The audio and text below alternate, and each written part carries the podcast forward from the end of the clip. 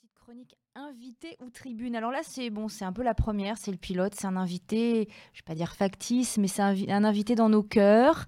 Notre Jean-Pierre Garrigue, c'était le président du comité radicalement anti-corrida, le Crack Europe, bah, qui nous a quittés.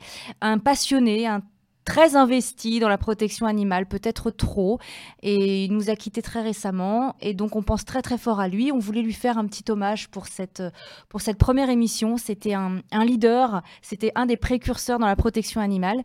Moi, je t'aime, mon Jean-Pierre, voilà, et on t'aimera toujours. Euh, Qu'est-ce que vous voulez faire un petit, un petit, un petit mot? Dire que moi, il fait partie des, des personnes qui m'ont qui m'ont tellement aidé à vivre. Voilà, c'était un homme euh, pour qui j'avais une admiration sans faille, euh, sans, sans... Il avait effectivement ce côté leader. J'ai pas fait énormément d'actions anti-corrida, contrairement à certains acteurs. J'ai pas fait les, les, les rodillants, les, les, les- actions les plus les Hein, Aurélien En place. j'en ai en fait- place, mais j'en ai fait quand même quelques-unes. Et surtout, ce qui me frappait, c'était effectivement le, toujours l'optimisme qu'il parvenait comme ça à insuffler.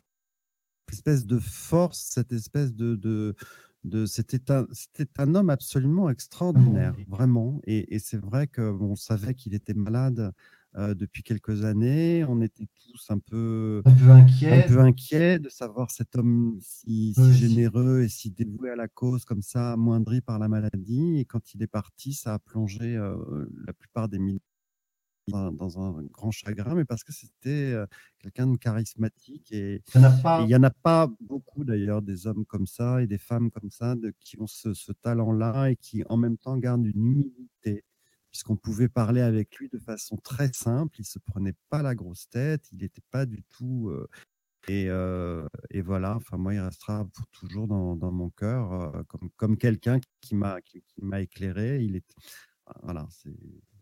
Trouve pas Ouais. d'autres mots à dire que. Ah, D'ailleurs, il était, il aimait pas du tout cette position de leader. Il, euh, il n'en voulait pas. Non, il était quelqu'un ouais, de, c'était ouais. un homme avant tout, un humain avant tout. Et moi moi aussi, il m'a, il m'a mis euh, les pieds à l'étrier, hein, le pied à l'étrier. Je lui dois beaucoup. C'était, je sais pas pour la petite histoire aussi, c'était euh, la rencontre place du Palais Royal.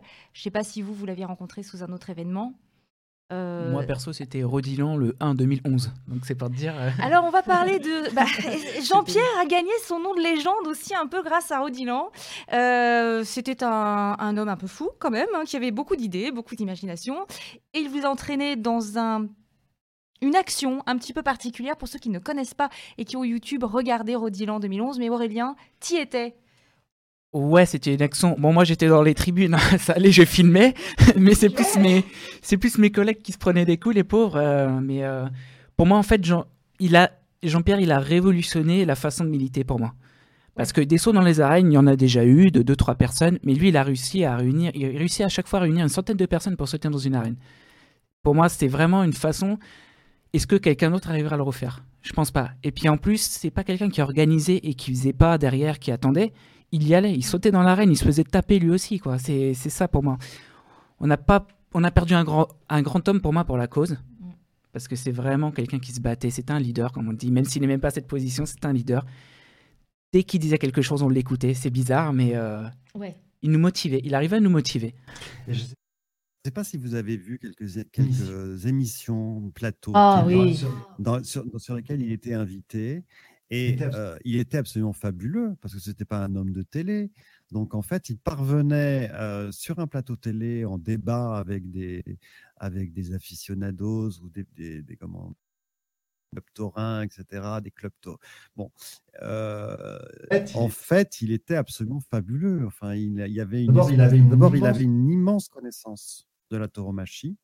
Et c'est important parce qu'en fait, quand, quand on se bat contre quelque chose, il faut, il faut le connaître. Donc, on ne pouvait pas lui faire. On ne pouvait pas lui Mhm. raconter n'importe quoi parce qu'il connaissait en plus toutes les, toutes leurs trucs, là, toutes leurs, leurs Argument à la noix. Voilà. Voilà. Démonter les un à un. démonter un à un. Et moi, je, je- souvent, je regarde sur YouTube les, les émissions dans lesquelles il est passé. Et c'est un exemple. Ça a été un des premiers aussi à attaquer au niveau politique. C'est-à-dire qu'il organisait vraiment, il créait euh, des réunions pour expliquer aux délégués, pour devenir chargé de mission. Il avait vraiment mis tout un protocole en place pour aller voir son député. C'est un des premiers vraiment qui trouvait que c'était un angle d'attaque euh, intéressant. Ensuite, il y a eu tout un tas de, de bonnes idées qui ont été suivies pour pour solliciter les députés, les maires et tout ça. Mais c'est vrai que c'est un angle intéressant, même si c'est pas le plus facile, n'est-ce pas? Donc il prenait des coups, il enseignait, il rassemblait. Donc ouais, Jean-Pierre. Alors il y avait un avant Jean-Pierre, un Jean-Pierre et un après Jean-Pierre. Il va falloir qu'on continue pour eux, pour les animaux, pour lui, et on se rassemble un petit peu. Pour moi, quand on arrivera à interdire la corrida, ça sera grâce à lui, parce que pour moi, il a lancé quand même le mouvement euh, j'ai connu les manifs anti-corrida, on n'était pas beaucoup. Et après Rodillan 2011, honnêtement, il y avait un monde monstrueux après. Je sais pas pourquoi, hein, ça a motivé. Il y, a des gens qui connaissaient même pas la corrida en fait. Mm. Il y en a, ils pensent qu'en France, que la corrida, c'est euh, c'est une course de taureaux sans, sans souffrance, sans rien. Ils pensent que c'est. Ouais, sans mise à mort, sans, même sans souffrance, hein, sans, sans pic, sans rien. Ils pensent que c'est juste un taureau qui court autour. La plupart des gens, c'est ça. Hein. ils, ne savent pas qu'il y a des corridas en France. On peut peut-être en profiter auditeurs de dire qu'il ne faut pas confondre la corrida et la feria. Euh, c'est deux, mots qui ne, qui ne, veulent pas dire la même chose. Il y a des villes du sud, comme Nîmes, euh, par exemple, dans lesquelles sont organisées des. Mais il y a des corridas aussi. Hein. Oui, oui, absolument. Mais, mais la, feria pourrait exister sans corrida. Bah, c'est exactement ça. Il ne s'agit pas de supprimer totalement la festivité, l'aspect fête dans le sud, c'est pas le propos. Le propos, c'est pas de supprimer les férias, c'est de supprimer les séances de torture et de mise à mort des, des taureaux. Comme les cirques. On parlait tout à l'heure, voilà, on peut faire la fête sans mettre à mort, sans, voir, sans utiliser un animal, tout simplement. On peut, on peut continuer à picoler, on peut continuer à faire la fête, on peut continuer à aimer le soleil et voilà. Mais c'est déjà une tradition espagnole. Euh, il y en a en France, il y en a en Amérique il y en a au Portugal, euh, parce que la corrida portugaise est une, euh, une déviance de la corrida espagnole, mais c'est c'est pas du tout glamour non plus.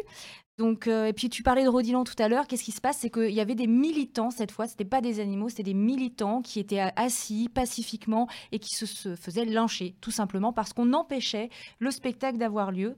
Moi, j'ai pas fait le 1, j'ai fait le 2. Il y a eu un 3, il y a eu Alès, il y a eu d'autres villes. Et bon, il y en aura d'autres malheureusement, là, c'était les aficionados hein, qui lynchaient. Donc, euh, on peut dire que c'est un peu normal. Mais maintenant, quand on descend dans, le sud, hein, c'est la police carrément qui nous lâche quand même. Ils nous tapent, ils nous matraquent, ils nous mettent de la lacrymo. Alors que quand même, on est là pour éviter d'un taureau un taureau se faire torturer. C'est euh, hallucinant en fait comme. Euh, mais regardez tes vidéos d'ailleurs, c'est la plus bizarre. Regarde, franchement, allez, regardez ces vidéos, c'est hallucinant. Sérieux, moi c'est comme ça que j'ai rencontré, que j'ai rencontré Jean-Pierre en fait. Aurélien, non sérieux. Rappelle le nom de ta, de ta page. Euh, moi c'est Monsieur sont les, animaux sur euh, YouTube et sur euh, Facebook c'est Marque les animaux subissent la connerie humaine. Parle trop vite, j'ai rien, rien compris. Alors, sur la chaîne YouTube c'est Monsieur sauvons les animaux et la page Facebook c'est Marque les animaux subissent la connerie humaine. Voilà. Alors en plus maintenant vous aurez la version audio. et non mais regardez vraiment les images, c'est des petits, ça, ça, ça, dure pas trois heures et c'est juste hallucinant. Et est-ce que tu avais suivi Marianne? Parce que moi j'avais été très, très euh, optimiste au moment de la question prioritaire de constitutionnalité pour la corrida. Pour la désinscription? Oui. Bah, elle, a été, elle a été retirée de cette liste. Maintenant, c'est la, la, question de la constitutionnalité est très compliquée. Voilà. C'est pas c'est pas que je vais dire officielle, mais ils vont jouer encore sur les mots. Elle est juste désinscrite du patrimoine en fait. Parce que oui, la corrida, ce qui a aussi fait un énorme bond en avant, c'est qu'elle a été inscrite par erreur entre guillemets euh, sur la liste euh, du PCI, donc du patrimoine culturel immatériel de la France. Et au final, oui, ça a été quand même mis en, procès par le Jean-Pierre au niveau du CRAC et avec David Chauvet de droit des animaux. Ils ont été quand même jusqu'au tribunal administratif de Paris pour dire hé les gars, ça rime à rien. Elle a été inscrite sur cette liste complètement de façon opaque et ils ont réussi à mettre en avant, mais c'était impossible de faire, de faire ça. C'est-à-dire qu'elle a été inscrite de façon totalement officieuse à l'époque par le ministre de la Culture Frédéric Mitterrand, mais elle n'était pas vraiment officiellement inscrite au final, est-ce que c'était pas purement symbolique Parce que là, on voit bien que maintenant qu'elle n'est plus inscrite, il y a aucun changement. L'exception est toujours en cours. C'est symbolique. Et puis, euh, Mitterrand avait, avait mis dans son livre qu'il avait eu des pressions aussi. Il faut pas l'oublier. Hein. Il a eu la pression pour l'ajouter. Hein, parce qu'il a eu la pression des militants, c'est vrai. on l'a harcelé un peu beaucoup pour qu'il retire ce truc-là. Mais il ne il s'est pas exprimé quand il était ministre. Et après, il a écrit un livre et il a précisé dans ce livre qu'il a eu la pression des- de la tauromachie, tout simplement. C'est son truc, ça, d'écrire des livres et de se- s'excuser. euh, Mais bon, c'est déjà ça. C'est déjà ça de Au le moins, faire. on sait pourquoi il nous écoutait pas à l'époque. Mm. Maintenant, on sait pourquoi il a inscrit du jour au lendemain comme ça ce, ce truc-là, alors qu'il n'y a pas eu de débat, il n'y a rien eu, c'est du jour au lendemain, c'est arrivé. Ouais. La pression des aficionados. Donc, on rappelle encore une fois que. Il y a un article de loi, il me semble, contre la maltraitance et la, la torture sur les animaux, avec une exception, c'est l'article 521. On n'a pas le droit légalement de euh, faire chier un animal, hein, de maltraiter un animal. Mais il y a une exception. Moi, je voulais savoir, est-ce que vous, non, pardon, est-ce que vous savez combien de taureaux sont tués par an en France, dans la corrida? En arène publique ou en arène privée Et en entraînement? En arène euh, publique, le spectacle, 200 on 000 va dire. Non, moins quand même. 100 000 Non, moins. Allez-y. Euh, non, non, non, là je suis, je suis pas d'accord. Euh, il faut savoir qu'il y a 6 corridas par, euh, par année. T'as calculé? Parce qu'il y a combien de villes taurines Il y en a 66 en France. Il y, a six il y a à peu près un week-end, donc deux jours de corrida par an, voire plus. Et il y a 6 taureaux. Bah, ça va être la- le rébut. Il y a 6 taureaux tués par corrida. Ça fait combien? Toi, tu dis 1200 Moi, suis à- j'arrive à 1260 juste en France. hein. Dans le monde, c'est à peu près 300 000. Euh, ouais, mais alors moi je rajoute, parce que ça on le sait pas forcément, il y a les entraînements, Euh, il y a les arènes privées, et il y a les écoles taurines. Bah oui, parce qu'il faut apprendre à être torero, donc on enseigne à des enfants, il y a six écoles taurines en France, il me semble, et on apprend à des enfants. Donc là, on parle de vraiment 200 000, hein, c'était Jean-Pierre qui détenait les pierres, il y a 200 000 en France, taureaux tués chaque année. Voilà, moi, je précisais vraiment les- le spectacle en lui-même euh, fa- fait, quoi, on va dire, euh, organisé. Mais je pense que dans les écoles, il y en a beaucoup plus que dans les spectacles. Je sais pas s'il y en a beaucoup plus parce qu'il y, a- il y a des étapes quand même, mais, euh, mais en tous les cas, rien que les arènes privées, hein, la, la Maison Ricard par exemple, euh, qu'on salue bien évidemment, ou pas. Mais euh, voilà, dans les arènes privées, euh, comme les chasses privées, comme euh, il y aura bientôt des cirques privés. Alors, est-ce que ça pourrait être le débat prochain? Faut-il privatiser? ouais, Faut-il privatiser pour pouvoir torturer en paix? Ah, Je crois qu'à un moment donné, ils n'auront pas trop de choix, en fait, hein, parce que les gens prennent beaucoup plus de conscience de la souffrance animale. La corrida, c'est quand même un sujet que- qui touche beaucoup le monde. hein, donc, euh, même si les gens ne sont pas véganes ou végétariens, etc., la corrida, ça les touche quand même. Ils, ils se demandent pourquoi les aficionados font ça. Le torero plutôt, parce que les aficionados, ils regardent. C'est encore plus pervers, je trouve ça. C'est encore plus pervers. hein. Moi qui ai assisté à des corridas, quand tu vois un taureau se faire torturer et les gens à côté manger des chips, euh, c'est un peu bizarre, je trouve. parce que t'es pas un voyeur, t'es pas voyeur Aurélien, tu n'aimes pas ça? Regarde, c'est sexualisé la corrida. Non, si vous êtes curieux, regardez aussi sur YouTube. C'est génial, YouTube, on trouve de tout. Ça vous évitera le déplacement dans le sud de la France, pour ça en tout cas. Euh, non, allez vous balader dans le sud de la France, c'est joli. Mais ouais, il y a un côté hyper sexualisé, hyper euh, chorégraphié. Moi, je suis en train de voir Don Quichotte en ce moment à l'opéra, c'est sympa. Et on voit vraiment des danseurs déguisés en torero qui miment vraiment de la danse. C'est de la danse, la corrida. Une danse un peu particulière. Et certains aficionados disaient que le taureau, quand il reçoit ses pics, c'est comme si euh, il était en extase, en gros. Ah, il aime ça, il aime ça, Ouais. piqué. Bah oui, oui. Ils adorent ça, quoi. Je pense que le taureau est en extase, c'est évident, hein, c'est sûr. C'est comme le chien au bout de sa chaîne, c'est comme le sanglier dans la forêt. Les animaux sont en extase grâce à nous. C'est quand même sympa. Bah, on va avoir un vrai problème parce que là, si on privatise tout, alors l'avantage c'est qu'on va plus trop utiliser l'argent public. Euh, Ah, merci Léa. vrai.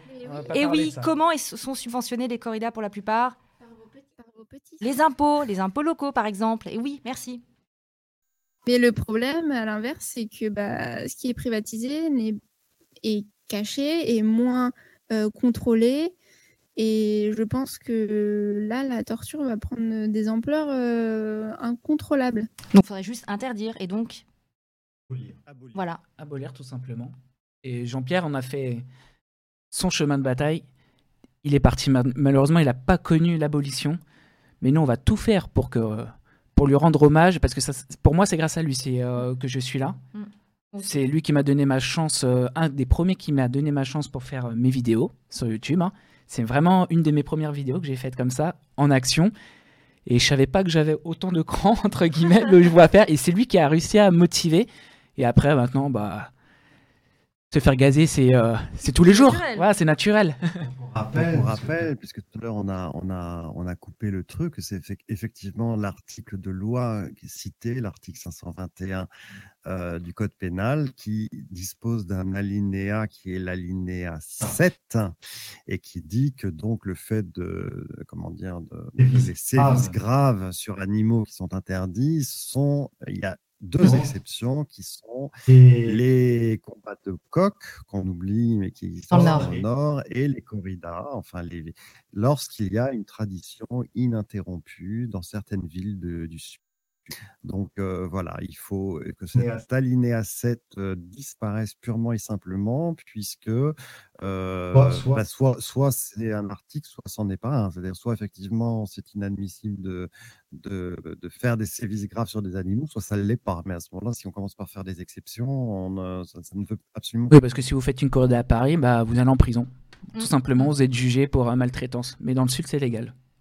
Parce que c'est une tradition locale. On rappelle quand même que la corrida est espagnole et elle est ininterrompue. On rappelle que c'est faux puisqu'il n'y a pas tous les jours des corridas. Et c'est en fait la corrida a été introduite en France en 1853, donc c'est pas si vieux.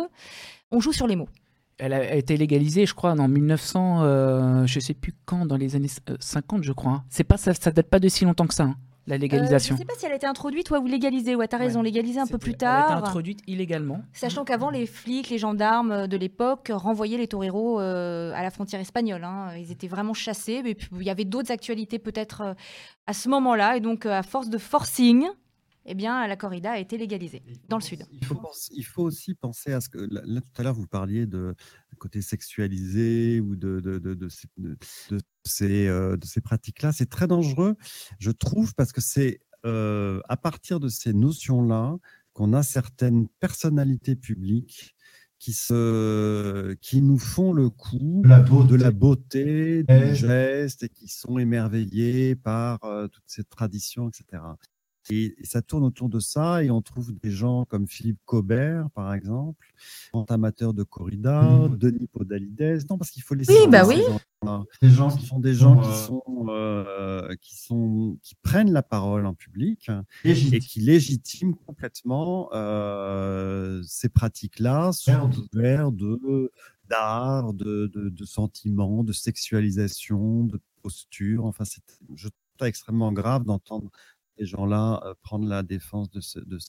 Ah, Je pense qu'on va faire une émission spéciale corrida, à mon avis. On a tellement de choses à dire. On avait fait une émission de radio avec Jean-Pierre de 6 heures. hein, donc le sujet, le sujet n'était pas épuisé. Malheureusement, aujourd'hui, l'émission va s'épuiser. Le temps passe. Et c'était une super émission. Je suis trop passé contente. très très vite, ouais. Ouais, bah merci Aurélien pour cette belle idée. Et puis on se retrouve quand?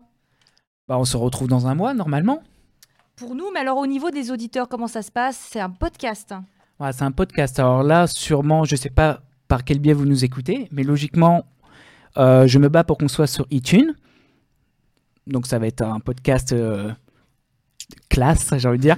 mais je pense que la plupart d'entre vous vont l'écouter sur YouTube pour l'instant. Ça sera la première étape. Et puis après, partager.